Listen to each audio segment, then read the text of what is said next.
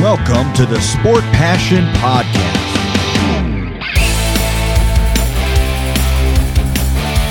And here is your host, Lars Marendorf.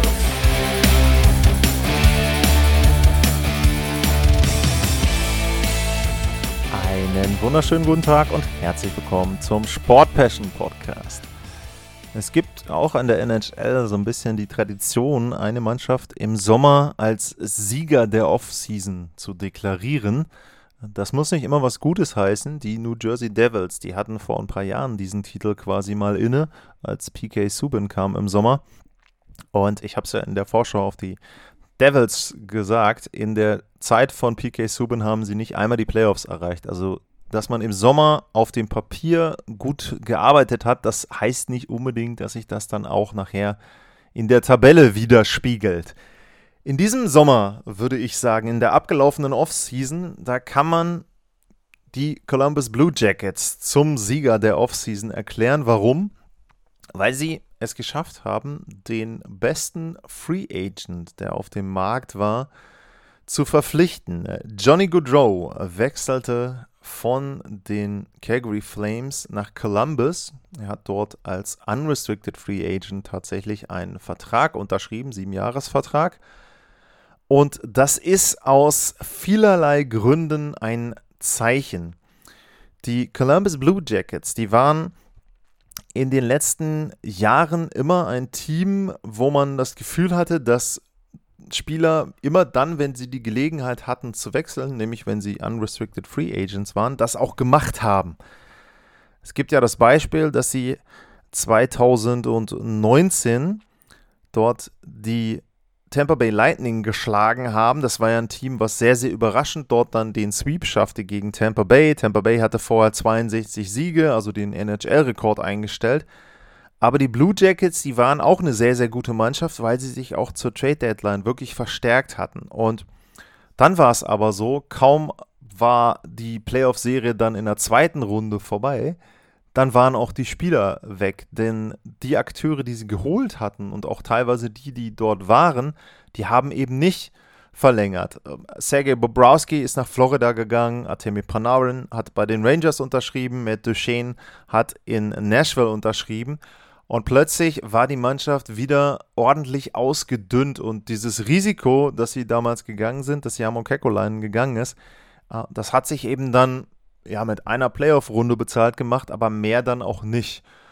Und jetzt ist es eben so, ein Free Agent, der die komplett freie Wahl hatte, wohin er auch gehen wollte, konnte er hingehen. Klar, nicht jedes Team konnte ihm vielleicht das Gehalt bezahlen, was er haben wollte, aber theoretisch waren da einige Teams, wo Johnny Goodrow sicherlich nicht laut hätte anklopfen müssen und die hätten ihn unter Vertrag genommen.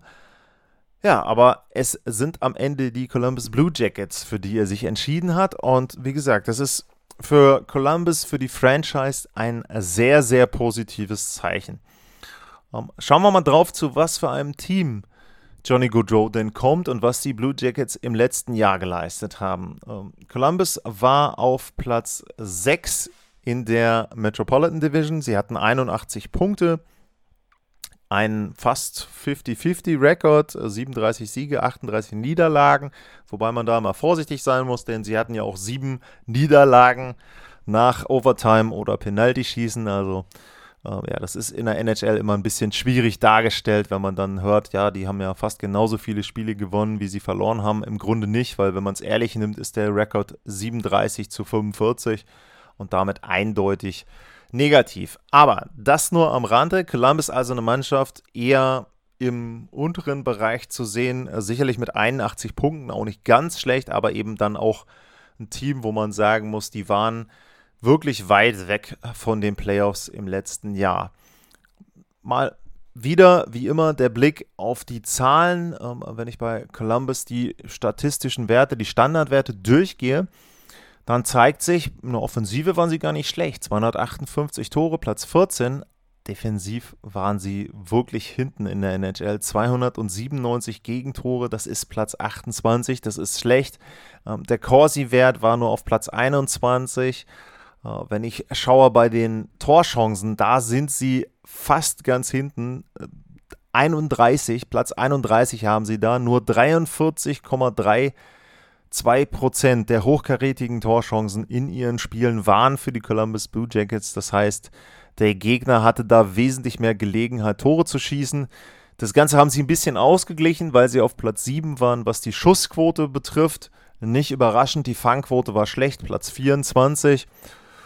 Ja, und was gibt es sonst noch zu sagen bei den anderen Statistiken hinten? Die bestätigen ja im Grunde die Werte vorne. Powerplay äh, war für die Tore, die sie geschossen haben, dann wieder schon ein bisschen schlecht. 18,6 Prozent, Platz 24. Das Penalty Killing 78,6, Platz 20. Also da erwartbar eher dann in der unteren Hälfte der Liga. Das also so ein paar ja, Kernzahlen rund um die Blue Jackets. Neben Johnny Goodrow äh, kam noch Erik Gudbrandsson, auch von den Calgary Flames. Und gegangen sind äh, Oliver Björkstrand und äh, Kevin Steinlund. Und äh, Björkstrand natürlich auch vor allem aus Salary Cap Gründen. Ja, Johnny Goodrow kommt zu einem Team, das auch einen Spieler hat, wo man immer mal wieder hört, das könnte der Top-Torjäger der NHL sein oder werden. Das ist Patrick Leine. Der ist jetzt mittlerweile 24, nur 24 muss man ja auch schon fast sagen, hat trotzdem ein paar Jahre NHL-Erfahrung und dem haben sie jetzt endlich mal einen etwas längeren Vertrag gegeben. Hatte ja dann immer nur so Bridge-Deals, hat er ja auch schon einen davon in Winnipeg unterschrieben. Er hat einen Vertrag jetzt über vier Jahre bekommen, 8,7 Millionen. Und Patrick Leine hat eine gute Saison gespielt, hatte einen Punkt pro Spiel im letzten Jahr. Das Problem war nur, er hat nur 56 Spiele gemacht. 56 Punkte in 56 Spielen, das ist für ihn der beste Wert im Durchschnitt in seiner Karriere. Aber es ist dann eben auch relativ wenig, was die Spiele betrifft. Und wenn er ein paar Spiele mehr gemacht hätte, wäre wahrscheinlich auch das Punktekonto der Blue Jackets etwas aufgestockt. Um, ähm, Johnny Goodrow braucht man gar nicht äh, groß was zu sagen. Er hatte seine beste Spielzeit, würde ich sagen. Er hatte vor allem auch sehr, sehr viele Punkte bei 5 gegen 5, 90. Äh, das waren die meisten in der NHL in der letzten Saison und das zeigt schon so ein bisschen, dass er nicht auf Powerplay-Punkte angewiesen ist, was vielleicht auch dann den Blue Jackets ein bisschen hilft, dass sie eben jemanden haben, der auch bei 5 gegen 5 treffen kann. Ähm, eine Frage wird, glaube ich, so ein bisschen sein, wie teilen sich die Blue Jackets die Center-Position auf? Also wer spielt in der ersten Reihe bei Goodrow Center, wer spielt in der zweiten und dritten Reihe? Und das könnte ein Problem sein. Ähm, hier bei dem Death Chart, was ich jetzt hier gerade aufhabe, da ist Boone Jenner gelistet als Center.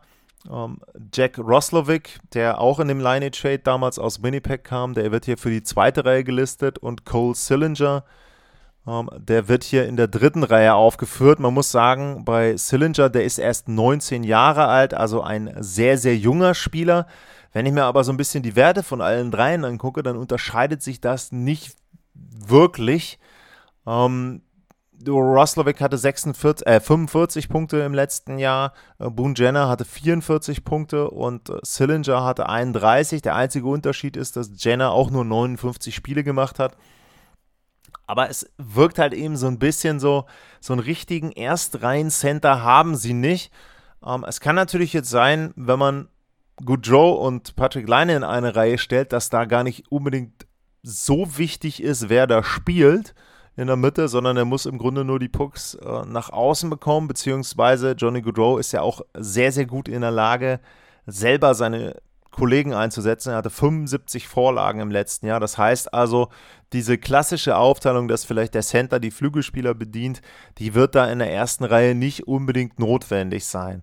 Ähm, zu Rosterbeck ist auch zu sagen, es gilt das, was für Leine auch gilt. Ähm, der hat auch einen neuen Vertrag. Bei ihm ist der Vertrag nicht ganz so hoch und nicht ganz so lang. Er hat einen Zwei-Jahres-Vertrag bekommen für 4 Millionen pro Jahr. Ganz langsam.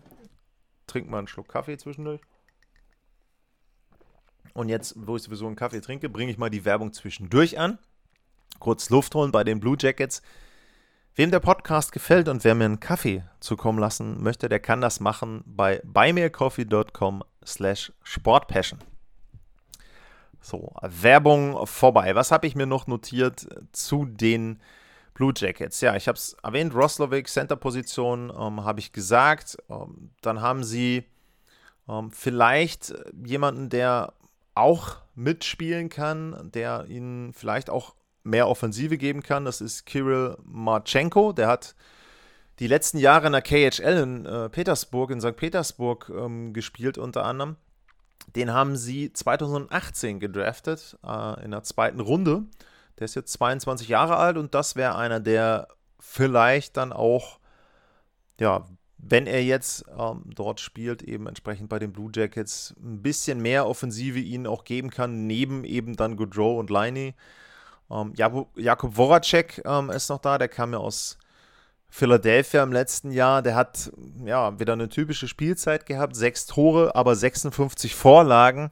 Ähm, da wäre es natürlich wahrscheinlich schön, wenn er vielleicht ein paar Tore mehr hat und zumindest zweistellig treffen würde. Ähm, ich denke, das wäre dann für die Blue Jackets noch ein bisschen besser. Was gibt es noch zu sagen? Sie haben mit Brett Larson jetzt nicht den erfahrensten Coach, ähm, aber äh, nach John Tortorella passt er da vielleicht wirklich gut rein, weil er eben dann eine andere Art hat, mit den Spielern umzugehen.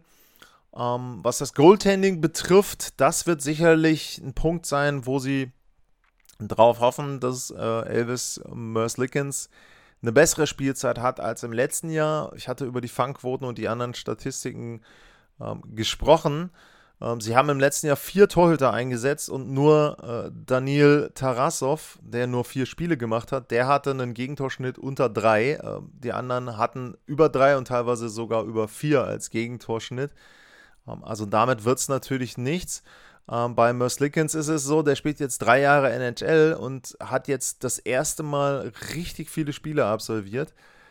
Und seine Zahlen gingen nach unten. Jetzt ist natürlich die Frage, kann er sich jetzt im nächsten Jahr dran gewöhnen oder aber kommt er mit der hohen Belastung nicht zurecht? Ähm, wenn ich mir das einfach angucke, er hatte, also nur mal durchgesprochen, die Gegentorschnittzahlen der letzten drei Jahre bei ihm 2,35 waren es 1920, dann letzt, vorletztes Jahr 2,77 und letzte Saison 3,22, also immer jeweils grob ein halbes Tor mehr pro Spiel, die er da reingelassen hat, das geht natürlich nicht. Ähm, die Fangquote fiel insgesamt von 92,3% auf nur noch 90,7%.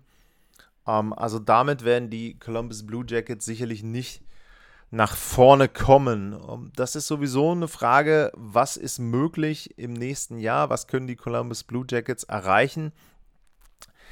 Die Metropolitan ist für mich etwas offener hinter den Hurricanes als zum Beispiel die Atlantic Division. Das heißt, es ist durchaus möglich, dass ein Team, was eben wie Columbus im letzten Jahr die Playoffs verpasst hat, jetzt irgendwie reinrutscht. Das ist natürlich abhängig davon, wie die anderen auch spielen. Ich habe ja zum Beispiel die Penguins-Vorschau schon aufgenommen. Da ist es immer wieder eine Frage bei den Verletzungen, wie gesund sind die Penguins, was ist da dann eben das Problem. Ähm, die Capitals sehe ich als eine Mannschaft an, die auch vielleicht weniger Punkte holt ähm, als im letzten Jahr. Ja, aber Columbus müsste schon eine Lücke von 19 Punkten schließen und selbst mit Johnny Goodrow, glaube ich, wird das sehr, sehr schwer. Aber sie sind wirklich ein Team, wo ich sage, da ist so ein bisschen eine Unbekannte mit drin. Einfach weil sie eben jetzt mit Goodrow nochmal einen komplett neuen und sehr, sehr guten Spieler bekommen. Vielleicht, wenn man so will, ja, Panarin könnte man nennen. Ansonsten Rick Nash wäre noch so derjenige, der mir einfallen würde in der Geschichte der Blue Jackets. Ähm, es kann sein, dass am Ende Johnny Goodrow der beste Stürmer ist, den die Blue Jackets hatten in ihrer Geschichte. Und das kann natürlich dann so ein Faktor sein, der eine Mannschaft mitzieht, weil eben dann auch natürlich die zweite Reihe irgendwo äh, besser wird, einfach allein dadurch, dass die erste Reihe im Fokus steht bei den Gegnern. Ähm, wenn Liney 70 plus Spiele macht, ist es durchaus möglich, dass sie in Richtung Playoffs gucken können. Wenn eben hinten ähm, oder auch bei einem Jack Roslovic eine weitere Entwicklung kommt, sie haben auch noch Kent ähm, Johnson, auch 19 Jahre, also sie haben so ein paar Spieler mit dabei, die 19 sind, ähm, auch Roslovic mit 25, Liney 24, wo du sagen kannst, da ist jetzt eine Chance da, dass sie einfach durch die Präsenz von Goodrow und durch diese positive Stimmung, die zu spüren ist in den Pressekonferenzen und in den ganzen äh, Berichterstattungen rund um die Blue Jackets, dass dadurch das Team einfach nochmal auf eine andere Stufe gehoben wird und dass sie dann eben in der Lage sind, in Richtung Playoffs zu gucken. Ich kann es mir vorstellen, es wäre für mich trotzdem eine kleine Überraschung, wenn Columbus in die Playoffs reinkommt. Aber ich würde auf jeden Fall erwarten, da mehr Punkte zu sehen. Ich sag mal, mindestens 90 sollten es schon sein. 81 war es im letzten Jahr. Und möglich sind natürlich auch 100 Punkte, gar keine Frage. Das wäre dann das Optimum. Und damit würden sie dann mal wieder wahrscheinlich schon die Playoffs erreichen. Das war meine Vorschau auf das nächste Team der Metropolitan Division, die Columbus Blue Jackets. Wenn euch diese Vorschau gefallen hat, wenn euch der Podcast generell gefällt, klickt auf den Abonnier-Button, bewertet den Podcast und sagt es weiter, teilt die Posts unter anderem bei Twitter, at Lars-Mar ist da mein Twitter-Handle. Und das wäre eine Möglichkeit, mit mir in Kontakt zu treten, Meinungen zu äußern, Wünsche zu äußern, Fragen Metropolitan Vorschau läuft jetzt gerade, die Western Conference folgt noch komplett, also da habt ihr noch die Chance, Fragen zu stellen zu dem ein oder anderen Team. Das geht eben, wie gesagt, bei Twitter at Lars-Mar. Das geht aber auch über eine E-Mail, info at sportpassion.de. Das wäre da die zweite Möglichkeit. Ich freue mich immer, wenn ihr mit mir in Kontakt tretet, wenn es Themen sind, die jetzt nicht direkt was mit der Vorschau zu tun hat. Ich notiere mir das alles, ich packe das alles in eine kleine Datenbank bei mir rein in ein Dokument und wenn dann irgendwann mal eine kleine Lücke ist oder in der Offseason, versuche ich das dann abzuarbeiten, eure Fragen und Wünsche. Das war's für heute mit der Vorschau auf die Columbus Blue Jackets 2022, 2023. Vielen Dank fürs Zuhören, bleibt gesund und tschüss.